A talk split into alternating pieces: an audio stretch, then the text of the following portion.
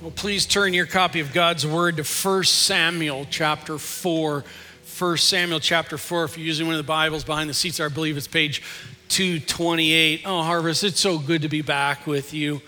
Um, grateful for Pastor Eric taking last Sunday and taking you through 1 Samuel 3 and, and just how we worship a God that speaks. And uh, as we'll be talking here in a little bit, just how God is speaking increasingly more through the book of Samuel and uh, revealing himself and showing himself. And uh, so cool. Chapter three to a 12 year old boy, to a teen boy, teens, uh, you are significant for that. Hey, just one more note. I'm actually going to be in Pure, Harvest Peoria uh, speaking for their three services. They're preaching there next Sunday. And I want to just take a minute uh, to, for us to pray. Pastor Tim, who's a senior pastor there, uh, is having brain surgery tomorrow. And uh, Tim has just been a very, very special guy. He was an engineer uh, for a number of years, and uh, similarly, like myself, kind of midway through life, stepped into vocational ministry. And Tim has been had a big impact here on this church in ways you don't even know about, just because of our relationship and friendship. And if I could, let's just kind of take a minute and lift him up to the Lord here as that takes place. So let's pray. God. We thank you for uh, churches, the churches in our area, the churches all around the world, and what you are doing. And Father, here in just this moment, uh, we pray specifically uh, for Tim, Tim Hartness, and uh, just tomorrow as he goes in for another brain surgery. He's just had problems with this over the years. And God, life is in your hands. And I know that he's in a good place and he's trusting you and he's preaching today uh, before he goes in tomorrow. And Father, I just ask that you would hold him closely. God, would you give the doctors and the nurses and the staff ability beyond themselves?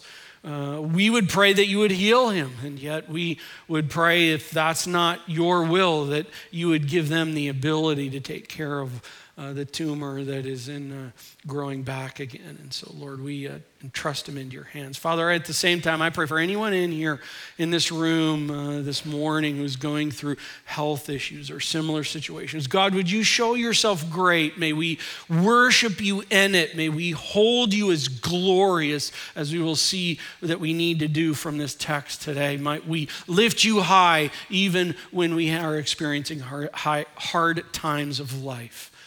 And uh, we commit Tim to you in your care. In Christ's name, amen. Well, today uh, we're going to continue our journey through the first 15 chapters. We're in chapter 4 of Samuel. Uh, just a quick little context here to get us our minds again. Actually, turn a few pages to the left. Go to the uh, last page of the book of Judges. You'll pass through Ruth, is just a couple pages. Ruth took place during the time of the Judges, during the time of the book of Judges. You see the very last verse at the end of Judges, verse 25, chapter 21. It says, In those days there was no king in Israel everyone did what was right in his or her own eyes. That's twice stated in the book of Judges as kind of the summary statement during that nearly two centuries of time that the book of Judges take place. I mean, that's describing what's taking place with God's people. That's just not other people outside of us, that's God's people. God's people are doing what is right in their own eyes. And might I say, by the way, uh, that is very much sadly, much of what's happening today. And uh, that's been taking place for centuries of time here. And then you get to the beginning of Samuel, and my point is, is it's like God has been long suffering, God has been patient, God has been kind, and God has been gracious in this time where God's people are using and abusing the Lord and, and just forgetting about the Lord in it. And yet there comes a time, and God is coming, uh, bringing things again in, in the kind of way. He's at move, you can feel Him you can hear him. So in 1 Samuel chapter 1, uh, Hannah, this dear lady, barren woman, and she's wrestling with the Lord for a child, and yet God is doing a work in her life, but also a work beyond her life. And then we get 1 Samuel chapter 2, and, and we, we, we, we find that not only is God at work, but God's at work in a situation where even the priests are just abusing and misusing uh, the Lord himself. Hophni and Phinehas, the two sons of Eli, They literally are turning the tabernacle, the temple, into a brothel for themselves. They're misusing women. They are taking and making a Vegas kind of a gambling almost thing out of the, the sacrifices that are being brought for their own good. God had intended for the sacrifices to provide for the priests and so forth, but they are abusing and abusing it in multiple ways. And we get a sense something's going wrong. And then, chapter three last Sunday, it's a reminder that God is at work. God's raising this little 12 year old boy, this teenage boy. God is speaking louder and louder. What seems like God has been quiet for such a period of time, God is on the scene. But know this God is always at work, God is always fulfilling his purposes, always fulfilling his promises, even when we can't hear him. Okay? And maybe for some of you today, with what's going on in your life, that's the thing you need to be encouraged with today. That even when it doesn't feel like it, even when it doesn't look like it, even when it doesn't sound like it, God is at work. It was a mess, but God's doing a redeeming work. The glory of the Lord in life with. You need to understand what we're doing today in chapter four is really part one of kind of the next Sunday. So when I leave off, I leave off at the end of chapter four. It's sad. It's just sad. It's what? It's sad. And it's kind of like, uh, it's a hard thing to send you out the door kind of feeling sad. Uh, but the Lord's at work. Okay? And, and, uh, and then Pastor Nate will pick it all up and clean it all up next Sunday. So we start with the defeat. It's 1 Samuel chapter 4, the defeat, the first two verses. And the word of the Lord came to all, I'm sorry, the word of Samuel came to all Israel. By the way, isn't that interesting? The word of Samuel came. The Lord is working through Samuel.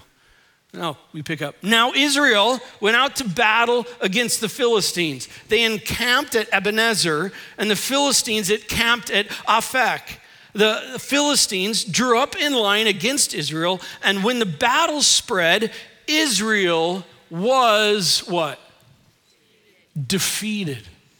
If you mark in your Bible, I'm a marker in my Bible, you need to underline that because that's the base of what's happening here. Israel was defeated before the Philistines, who killed about 4,000 men on the battlefield. You know, God's word doesn't always tell us everything we want to know, but it does tell us what we need to know. There's a few things I'd like to know that it doesn't tell us, like why this battle? It doesn't tell us that. Or how the defeat specifically happened. It doesn't tell us that. Or how many total men were in battle. Were there 5,000 men and 4,000 died? Or were there 50,000 men? 4,000? Eh, here's the thing uh, sometimes our interests and our desires of wanting to know some certain things don't really matter, but we are given what we need to know a battle happened, Israel lost, and some 4,000 were killed in it. And I think we can see already in these first two verses that the people of Israel have a situation. And in fact, I would say it this way they got shellacked. They literally got shellacked in battle. And a decision follows a shellacking. A decision follows a defeat. Now, what's going to happen is I'm going to read the next two verses. And we're going to spend a good amount of time in these next two verses kind of working this out, wrestling this out, thinking this out, even getting a little uncomfortable with it. Because these next two verses, verse 3 and 4, we learned that they got shellacked. We learned that they defeated, and now a decision is to be made. And what we're going to see here in these next two verses is really what's going on in the heart of God's people, what's going on in their mind with how they're thinking, what their relationship, what their view of God is, what their view of God's glory is. And that's why I want to spend the time because the rest of the chapter, it just all unfolds right out of that. Verses three and four, let's hang here for a little bit. It's the core of the text. Verse three. And when the people came to the camp, the elders of Israel said, Why? has the Lord defeated us today before the Philistines? Let us bring the ark of the covenant of the Lord here from Shiloh, that it may come among us and save us from the power of our enemies. Verse 4. So the people sent to Shiloh and brought from there the ark of the covenant of the Lord of hosts, who is enthroned on the cherubim. And the two sons of Eli Hophni and Phinehas were there with the ark of God. Okay. A decision is made. The decision that is made is stated as the elders but you need to understand it in the way that the author is writing this. I think it's very clear that while the elders, the leaders, came together and we hear some of the words they're talking about, the writer is helping us to understand that this isn't just about a few group of elder situations, this is actually the people as a whole. You see that in the beginning of verse 3. See where it says, The people came. They came back from the battle. They came from, the people came. And then you see the beginning of verse 4 where it says, The people sent. So you have the elders talking, but the people sent. Uh, I think, again, the, the writer is helping us readers understand that what is being what is happening here is not just a few select individuals this is representative of all the people we now get to see what's going on and how the people of God are handling things. And first, I would state it this way the people, because I think it's the whole of it, the people, they state some good theology. You can see it in verse 3. It says, The Lord defeated us. The Lord shellacked us. By the way, I got to tell you, that's actually very mature thinking to realize that. That God allowed us to get defeated and shellacked. That's a hard thing to understand. That, that's one of the, uh, the hardest things to wrestle out, but they are right. Friends, God is sovereign. And in his sovereign control over all things, there are some things that I just don't fully understand. There are some things I don't fully put together. If, if we could spend the whole time talking about uh, the sovereignty of God and his control over all things, and I'll tell you, by the time we get through it all, we would come to the end, and there's a, still a part of it that we just go, you know, when it comes right down to it, there's still part of it I don't understand. That's why God is God and you and I are not. Okay? And, and this is one of the biggest things that you and I have to get good with because oftentimes what happens with this is we wrestle with the sovereignty of God, and what's really kind of going on sometimes in our own heart is, is God, I want to be able to have you fully explainable to me. Um, loved ones, that's a bad place to be in. Because there comes a point in time, even in the question, even in the wonder, like Hannah, that we come to the place and the point in time, remember in chapter one, where she comes before the Lord, and it's as though she lays it before the Lord and she walks out joyful. Lord's going to handle it and they had some good theology. But what comes out of good theology are some bad practices. A bad decision, even out of good theology, is now made. Look at verse 3. Let us bring the ark of the covenant of the Lord here from Shiloh. Shiloh is where the tabernacle is, the temple is, uh, that it may come among us and save us from the power of our enemies. We would be saying, What's the big deal? Well, think about it. On one hand, I completely understand their response because I think they are clearly going back to the book of Joshua and thinking through what God did with Joshua with the Ark of the Covenant. Uh, uh, Joshua chapter 3, we were there a few months ago, where it's uh, the people of Israel are getting ready to come out of the desert into the promised land. They're about to cross through the Jordan River that's flooding, and God tells them to have the priests go down, get their feet up in, into the water, and then God parts the river out, and the two million Israelites cross over onto the other side. Then, when the, the priests with the ark step up on the other side, the river just comes right back in and now they're in the promised land, the sending base place.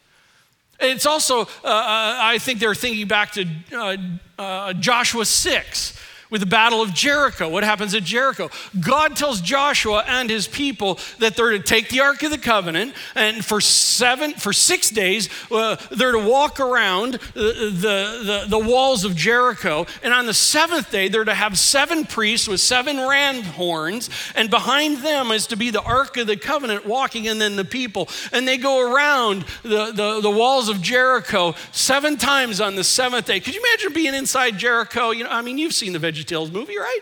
You know, it, it, you know, being inside the walls and looking at it like, what is going on here? And then the seventh time around they get, and the priests lay on the horn, and all the people are to yell,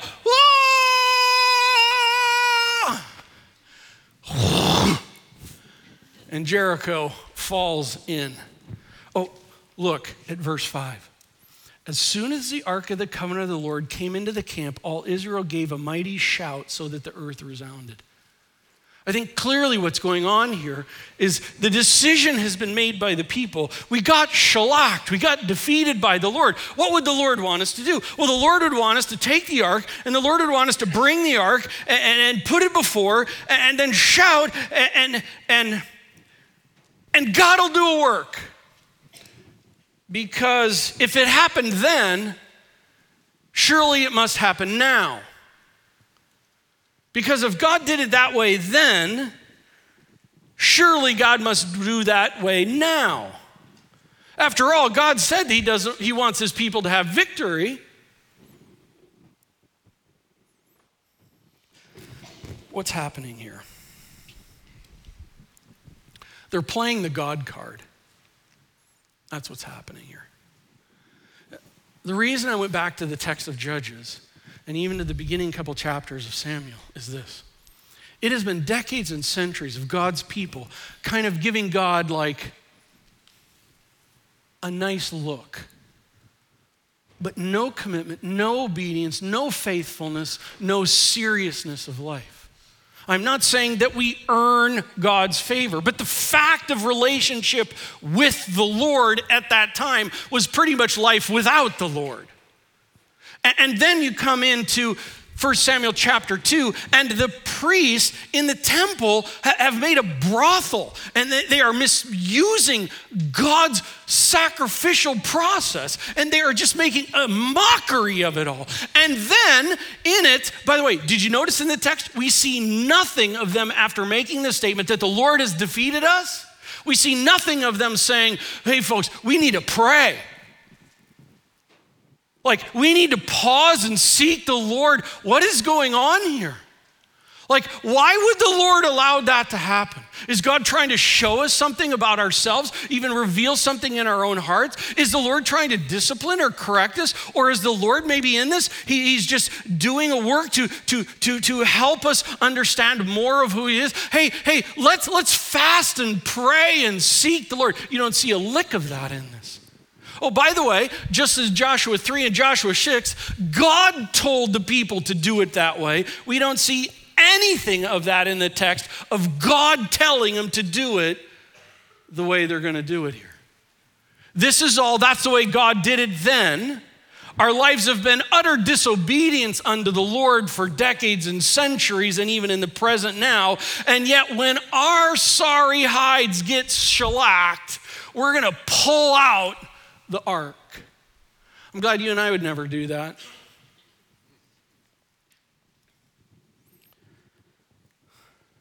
Friends, I actually think that we're quite, we have a tendency to do that. And I'm not just talking about you, I'm talking about me as well.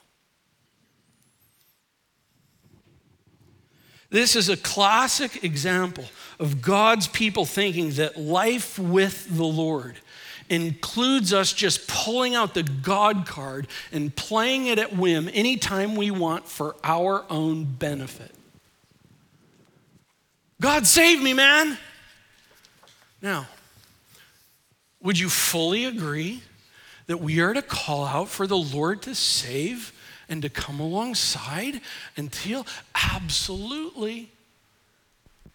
But in it, there's a difference between understanding what's happening here in the text and what was happening back in Joshua. Are you with me on that? This is utter, this has been disregard for God's people. In fact, if you go back into Deuteronomy 28 and you see what God had laid out for his people, uh, in that, God had said, listen, here, here's how this covenant relationship works. Oh, by the way, it's the Ark of the Covenant. Here's how this covenant relationship works. And in Deuteronomy 28, he said, Listen, if you'll be faithful to me, if you'll pursue after me uh, in this, that, that, that, that I, I will do a work among you and through you and around you like you've never seen or the world has never seen. But also in Deuteronomy 28, he says that if, if if you decide to be unfaithful, and God's not like looking for every moment, but on the whole of life that's going on, if you decide to turn your head to me, I will bring curses and confusion and frustration in all that you undertake. And then, verse 25, chapter 28, I will cause you to be defeated before your enemies. Do you see hear that? God before had told his people, hey, in this whole covenant relationship, and here's the Ark of the Covenant, that I will, if you are just, if you decide to do your own thing, do it your own way, and not momentarily, but for a long haul, that I will cause you to be defeated. Do know, Exodus 34 6, the Lord, the Lord, a God merciful and gracious slow to anger, abounding in steadfast love and faithfulness, forgiving iniquity. Friends, that is our God.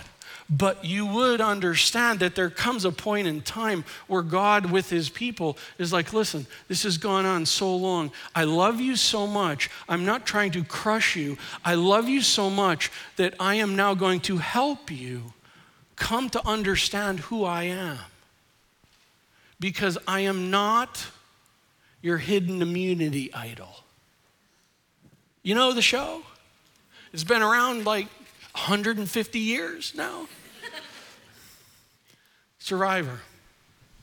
They have the hidden immunity idol. It's where the lucky person that finds this, they hold it. In fact, they kind of hold it away so no one else knows. And then they have the opportunity, when it works best for them, to pull that immunity idol out and play it for their own benefit to save their sorry sap selves from getting voted off the island. And sometimes others know that they have it and they're working it out, and other times no one else knows that they have it, and they pull it out and they're all like, oh, now what do we do? And friends, I would suggest sometimes we do that with God.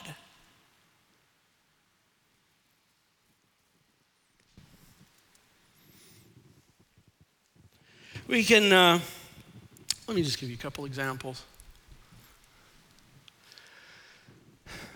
Want to be careful with this because uh, I don't want to offend anyone, but I do want to press our thinking on some things. When we were in Scotland, uh, we saw in a few churches, apparently there's kind of a slogan, you know, infamous Christian slogans. And it was try praying. Okay?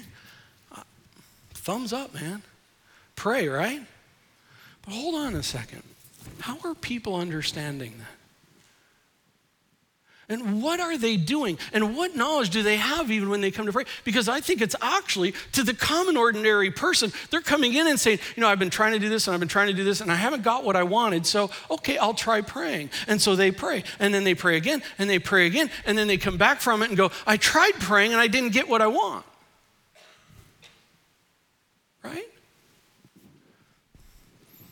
I think sometimes we can play a hidden immunity idol almost with uh, the presentation of the gospel.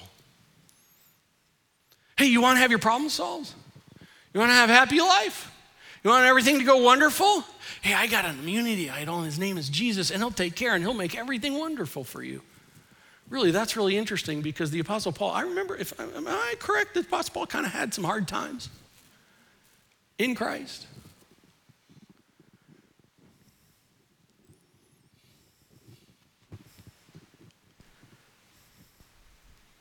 I want to be healed. I want forgiveness. I want to be loved. I want my finances fixed. I want happiness. I want a better job. I want my problems solved. I want. And Jesus becomes the means of our want. And know this I'm all about the forgiveness that Christ brings. And the salvation that He does, the redeeming work that He does. I am so all about that God can turn hard things into glorious things that include wonderful things that can bring joy and happiness and all kinds of marvelous things. But you see, when we put God out front as our little idol to be using to get us what we want, we have the glory of the Lord in the wrong place. The fact of the matter is, the Lord becomes about our glory rather than us becoming about the glory of the Lord. And we don't play God, we worship Him. Even in the context of things like receive Jesus into your heart, I really don't quite know all what that means. Bible doesn't talk about that terminology. And I think when people hear that oftentimes, they're thinking about, well, I have a whole bunch of shelf of things in my heart, and so I'm going to add Jesus to that. But listen, here's the reality when, when we come to understand that Jesus Christ is God in the flesh, died on the cross, rose from the dead, he is victorious, he is glorious, he is the grand one of creations, Colossians chapter 1, who created all things, all things worship him and hold him, and he provides utter complete of covering uh, of all your sin, all your guilt. He is the glorious, glorious Lord of all, King of kings. Receive Him into your heart. Amen. There's a big difference. And I'm so amped up about this passage because I'm concerned that I look and I go, oh my word, you dudes, you are using God to save your momentary sad self for your own thing. And I'm concerned we do the same thing. Friends, there's something far greater than that. It is Revelation chapter 1, John falling before the resurrected, glorified, magnified Jesus Christ. In the very presence of the Lord, thinking he was going to die because he's so glorious. And then he takes his right hand, remember, he moves the stars, right hand. Fear not, John.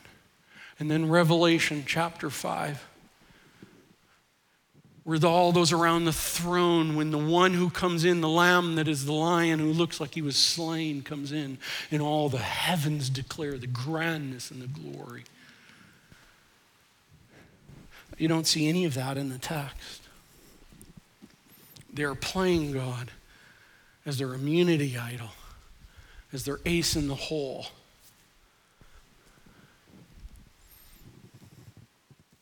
And we're not to do that. We're not to do that. There's a divine defeat, and then they make an undivine decision.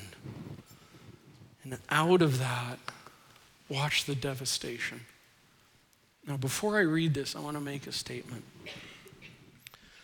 We're partway through the narrative of the ark, verses 4 through uh, chapter 4 through chapter 6. What I am, in reading this, what is not being said is that, listen, if you or I play God as our immunity idol in a situation, that God is going to do all this to you. Just know that and be encouraged. The Lord is long suffering and patient. He, he loves his people. But there is a thing to where the Lord comes to a place and time and he said, It's time for me to show myself to you full out. And that includes some of like what we're about to read. So don't be fearful about this. I'm not seeking to crush you in this. I'm seeking to call us to see the glory of the Lord. Because ultimately, that's what God's trying to do here in the text. Let's pick up verse 5 the devastation. As soon as the ark of the covenant of the Lord came into the camp, all Israel gave a mighty shout, Joshua 6, so that the earth resounded, verse 6. And when the Phil- Philippines, when the Philistines heard the noise of the shouting, they said, What does this great shouting in the camp of the Hebrews mean? And when they learned that the ark of the Lord had come to the camp, the Philistines were afraid. By the way, as you're reading through this, it's amazing how much the Philistines knew about the Lord and his people and how God works through his people. They know about the ark, they're going to know about coming out of the Exodus. Just you, you see it in here. They know much about the Lord. Um, verse 6 they heard the noise. What does this great shouting mean? And when they learned that the ark of the Lord had come to camp, the Philistines were afraid, for they said, A God, notice it's a small g, a God has come into the camp. And they said, Woe to us, for nothing like this has happened before. Woe to us. Who can deliver us from the power of these mighty gods? By the way, you're clearly getting an understanding that they have a, a, a polytheistic view of the divine, that there are many gods. Uh, here's one of the cool things Pastor Nate's going to, I'm sure, be bringing to the table uh, next week in this text is that not only is God doing a work in his own people, God is going to be revealing himself to these people. And he is going to be revealing himself to those who think that there are many gods, of this is, which is one of them. He is going to reveal to them in what I think is in an absolute hilarious manner. Oh, I wish I could preach next Sunday. Um, it's a hilarious thing that God does in it all. There's sadness in it, but hilarious. God is going to show them that He is God. He loves His people, and He loves those who are at this point not His people and he's going to reveal himself. Let's keep going. These are the gods who struck the Egyptians with every sort of plague in the wilderness. They knew about that. Take courage and be men, O Philistines, lest you become slaves to the Hebrews as they have been to you. Be men and fight. Go Pacers. Verse 10. So the Philistines, they fought. And Israel was what? Hmm. And they fled every man to his home. And there was a very great slaughter. You, you notice how the, these words, the writer is helping us to understand the magnitude of what's going on. Why is it a very great slaughter? For 30,000 foot soldiers of Israel fell. 30,000. Isn't that like the total population of like Brownsburg and Avon? Gone? Verse 11. And the ark of God was captured. And the two sons of Eli, Hophni and Phinehas, you know the two creeps from 1 Samuel chapter 2, the two creepy priests, dead. Oh, by the way, just as God said they would die on the same day in chapter 2, verse 34. I wish there wasn't a break. If your Bible has a little break there, I wish it wasn't. It just keeps going. Verse 12 A man of Benjamin ran from the battle line and came to Shiloh the same day. By the way, that's like a, marathon, like 20 mile run. With his clothes torn and with dirt on his head. When he arrived, Eli was sitting on his seat by the road watching, for his heart trembled. Note what his heart trembled for his heart trembled for the ark of God. Let me stop here for a minute and uh, make a couple mentions about the ark. Uh, Marlon, could you help me here? Let's pull this over. Grab that sign. We're just going to slide it over a little bit more to the center. Thank you. Thank you, Elder Marland. Okay, the Ark of God. Oftentimes we think that uh, the Ark is like this really super impressive thing. Now, I've had it on the side screens this whole time, and it's quite large on that. But actually, the Ark of the Covenant is not that big of an item. The Ark is almost exactly the size that you have right here. It's not that big, it's not that impressive. Think about how kind of God, when God had uh, his people uh, make the Ark of the Covenant, that it was small, so when they carried around the desert, right?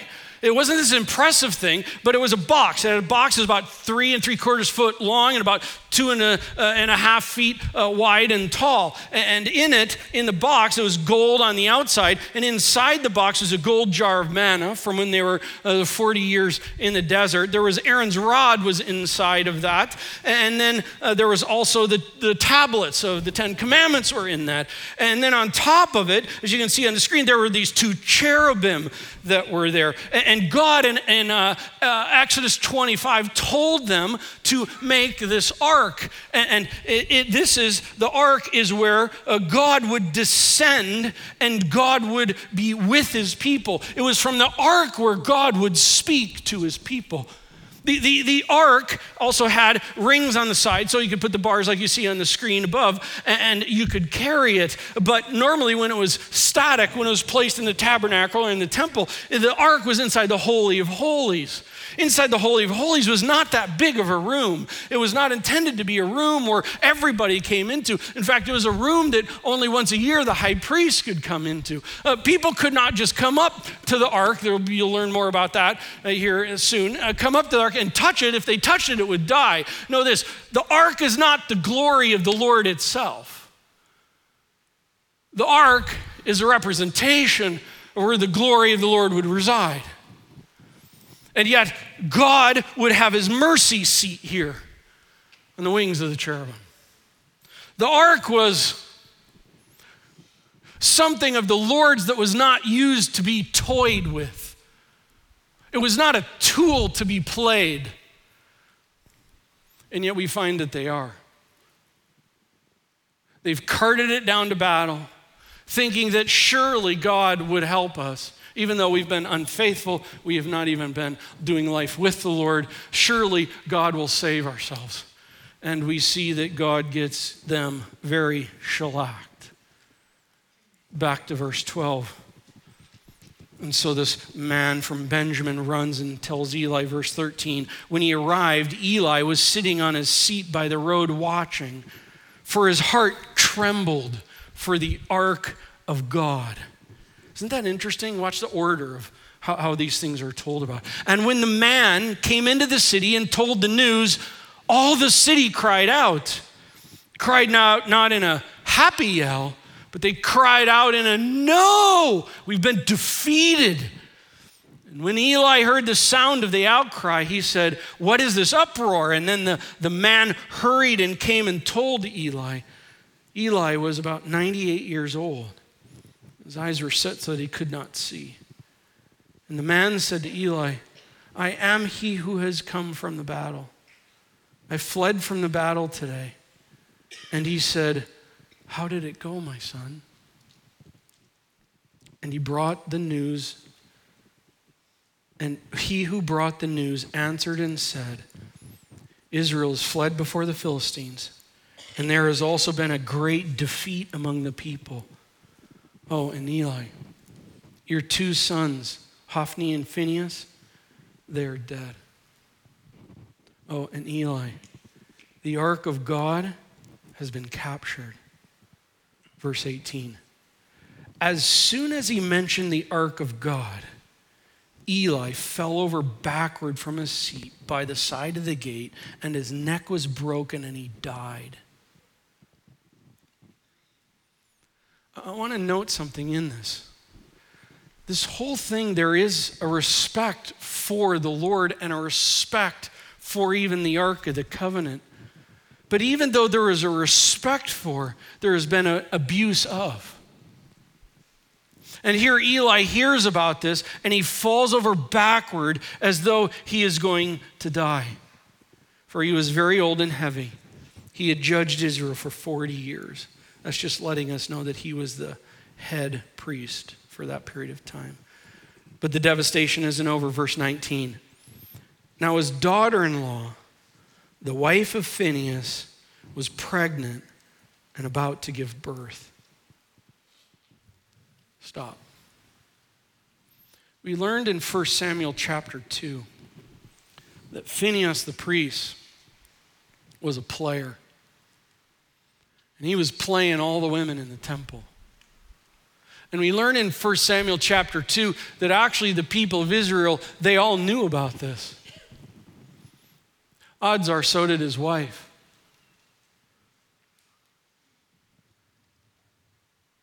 I come to her and I go, bless her heart. I can't imagine just the devastation of life she's been through. Likely knowing what her husband has been doing. And she's pregnant and about to give birth. Bless her heart. And when she heard the news that the ark of, the, of God was captured and that her father in law and her husband were dead, she bowed and gave birth, for her pains came upon her. And about the time of her death, um, this dear lady dies in birth. And about the time of her death, the women attending her said, Do not be afraid, for you have borne a son. But she did not answer, pay attention, verse 21. And she named the child Ichabod. By the way, I've never met anyone named Ichabod. That's been good. Because of what it means, saying, The glory has departed from Israel. Because the ark of God had been captured, and because her father in law and her husband and she said, repeating again, just so we get it, the glory has departed from Israel, for the ark of God has been captured. Six devastating things are told to us in this event as to what happens. Number one, 30,000 soldiers of Israel are dead. 30,000. Number two, three priests of Israel are dead one ark of God is captured. One daughter in law is dead. And one baby boy is named Ichabod. And sixth, and the biggest, the glory of the Lord has departed.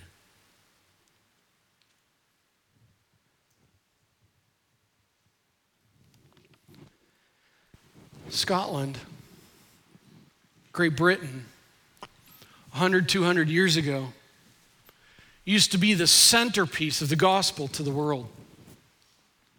Today, it's like God has left the place.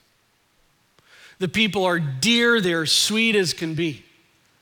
But the spiritual interest in the Lord is like gone. In, they say in talking to people about the Lord, it, it, it's not like let's discuss the various views. It's literally just like they say that it's like there's nothing behind their eyes. They're like, why? Why? Are you serious, the Lord? And it's like God has departed and his glory is gone in a place that was once a bastion of the gospel to the world. Friends, I would suggest if you want to see what America is going to be like in 50 or 100 years, we're not far from it. And yet, in this text, that's what we see. Friends, this is not something to walk out of here fearful that God is going to crush you. Oh, please don't. Okay, we good with that? Hey, I'm not convinced. Okay? That's not what we're saying today. We are looking at a text where it has been unfaithfulness, unfaithfulness, unfaithfulness, unfaithfulness for a series of time over the years, over the decades, over the centuries. And then in it, when their sad self is at a moment, they, they pull at the ark, they shoot it at their problem, and they say, God, go take care of it for me. And I'm just asking us today in this, we see what happens, and this is a bit of a wake up call. Friends, this is not how we use the glory of the Lord. The glory of the Lord is to be worshiped and adored and awed, not used and abused. Three closing truths about the Lord. The Lord is fulfilling his promises always. The Lord is fulfilling his promises even when it doesn't seem like it. Because in the text of chapter 4, God had said he would take Phineas and Eli out, or Phineas and Hophni out as judgment for them, and God did. And by the way, God has said that he would have, he, he would, in Deuteronomy 28, if they want to decide not to follow him, that he will bring defeat upon them. And he did. The Lord is fulfilling his promises. Also, the Lord is revealing himself. We'll see next Sunday. The Lord is showing himself. And God, through all the hurt and the pain here, God is going to reveal who he is. And lastly, the Lord is preparing to do a work. The Lord is at work. And right now, for you, if you're in a place where it's like it just feels like everything is crashing in, I ask for you, like the psalmists talk about, that you would hold on to the Lord because He knows where it's going, He knows what's happening. And listen, don't use the Lord, worship the Lord in it. So, Lord, I'm going to leave it there. And uh, I trust that you will use your word in ways to encourage and in ways to challenge. Father, I pray if there's anyone in this room who doesn't know you as their Savior, that, that you would do a work in them that, that, that, that, that, draw them to yourself, Lord. Because a relationship with you is not about getting all the little candy items of you. Relationship with you is about abiding with you. It is about the worship of, the adoration of, the, the joy of, the, the, the delight in, the, the glory of it. Yes, and receiving all that comes as a result of that. God, we just have the selfish way of using you for our benefits and for our glory. And I pray that you would grow us in our wisdom of what it is to be able to worship you and honor you and hold you and esteem you and to walk with you in the kind of way that holds your glory up high. It is about the fame of your name. It is about the fame of your purposes. It is about the fame of your ways. And God, help us as we do life with you. In Christ's name, amen.